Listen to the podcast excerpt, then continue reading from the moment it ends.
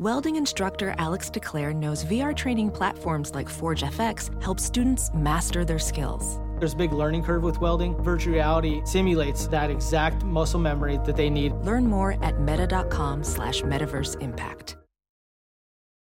Welcome to the quick hitter version of Dave's Front Office. I'm Dave Wohl. Our featured discussion this week is with Hall of Famer Jerry West. Back in his day, training techniques were quite a bit different than they are today.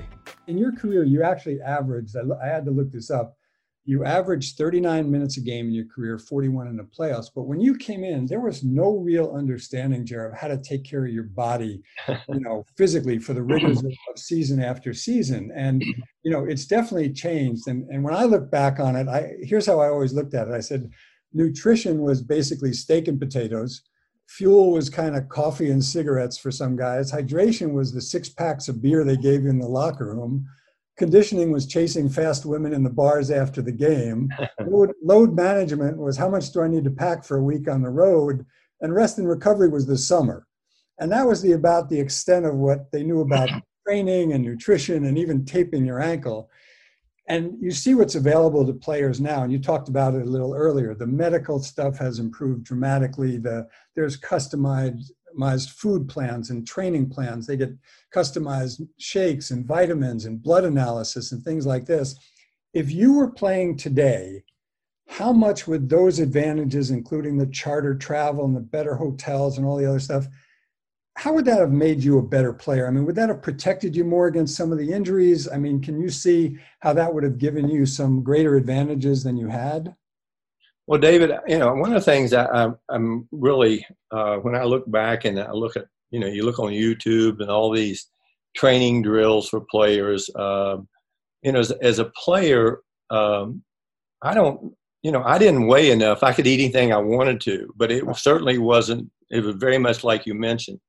I didn't go out of my room. I was, uh, I stayed in all the time. Uh, uh, you know, I was taught in college not, I, di- I didn't drink. Uh, I probably in my life I probably maybe drank a case of beer. I hate beer. I'm not a drinker, and uh, I didn't I didn't enjoy going anywhere. I was painfully shy, and it took a while, David, for me to really try to find a way just to get sleep.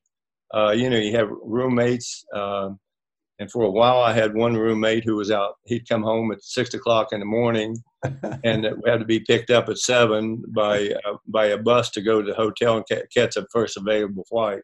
But I think the one thing that just to have people around you that really cared about uh, making you a better athlete and giving you more um, giving you more information about how you could treat your body. I had two injuries. One of them you could do nothing about, broken nose. I had nine of those. Right. But I didn't miss games, David. You'd be bleeding like crazy. They let you play. Yeah. But I had a chronic hamstring pull, and I'm sure I wouldn't have had that. Uh, another thing is strength. I weighed my first year in the league.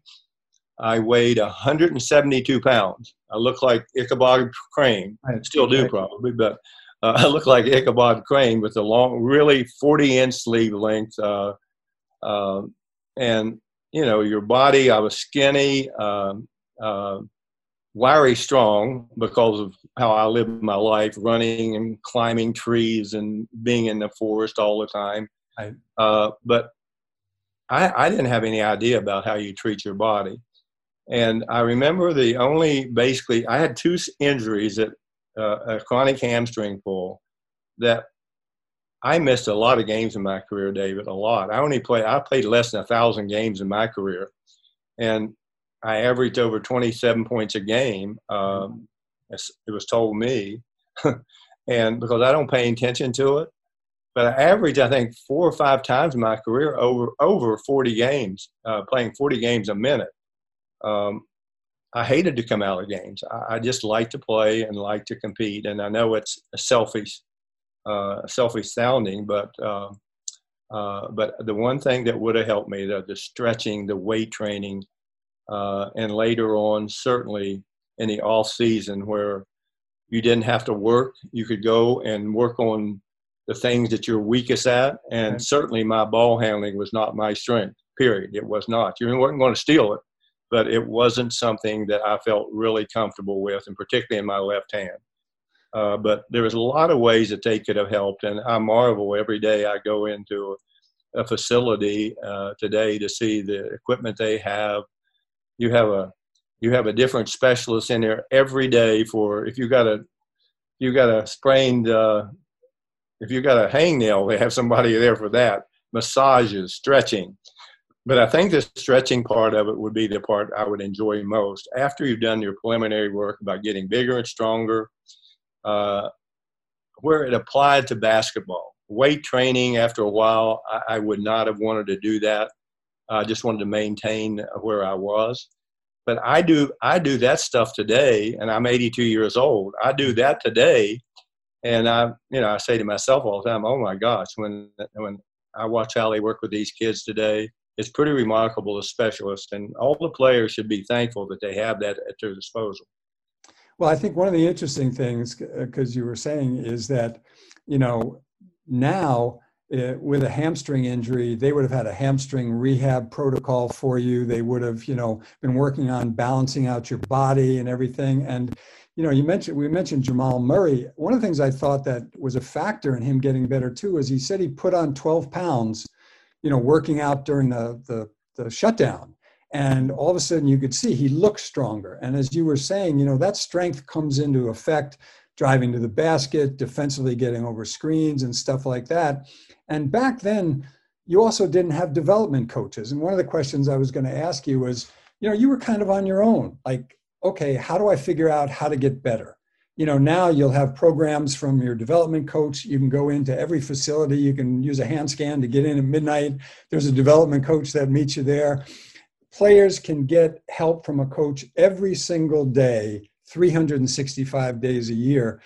As you were coming up, you were basically on your own. And even to the 80s and 90s, there weren't always dedicated facilities and there weren't really development coaches. So, you know, how did you figure out what do I need to do to get better? How do I, what drills do I do? Well, David, you know what? I was kind of a copycat, and I, I, watched people that I thought athletically might replicate who I was what they some little things that they would do that I thought were pretty cool, and they didn't look too hard to do. Um, uh, so I kind of copied that. But uh, the other th- the things that that to me, uh, what was my greatest learning period, uh, to, to me, my mind really helped me a lot, and I'll tell you why.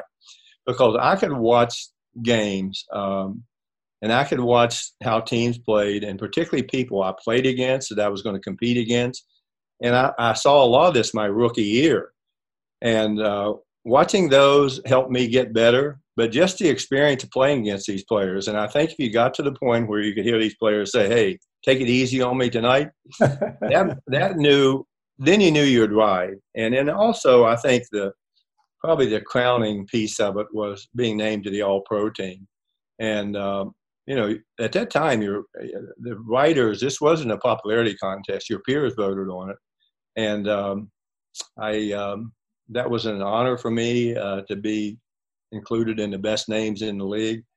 And it tells you that you've gotten better, even though you were really young. And you know, I knew there was a huge deficit for me to overcome, right. even being able to play at an all star level, much less an all pro level. And so I continued those same things. And then, as I say, I would, if I were a player today, oh my goodness, uh, I would have relished um, going in a gym and having someone to explain to me or show to me how I might be able to make make myself a better offensive player.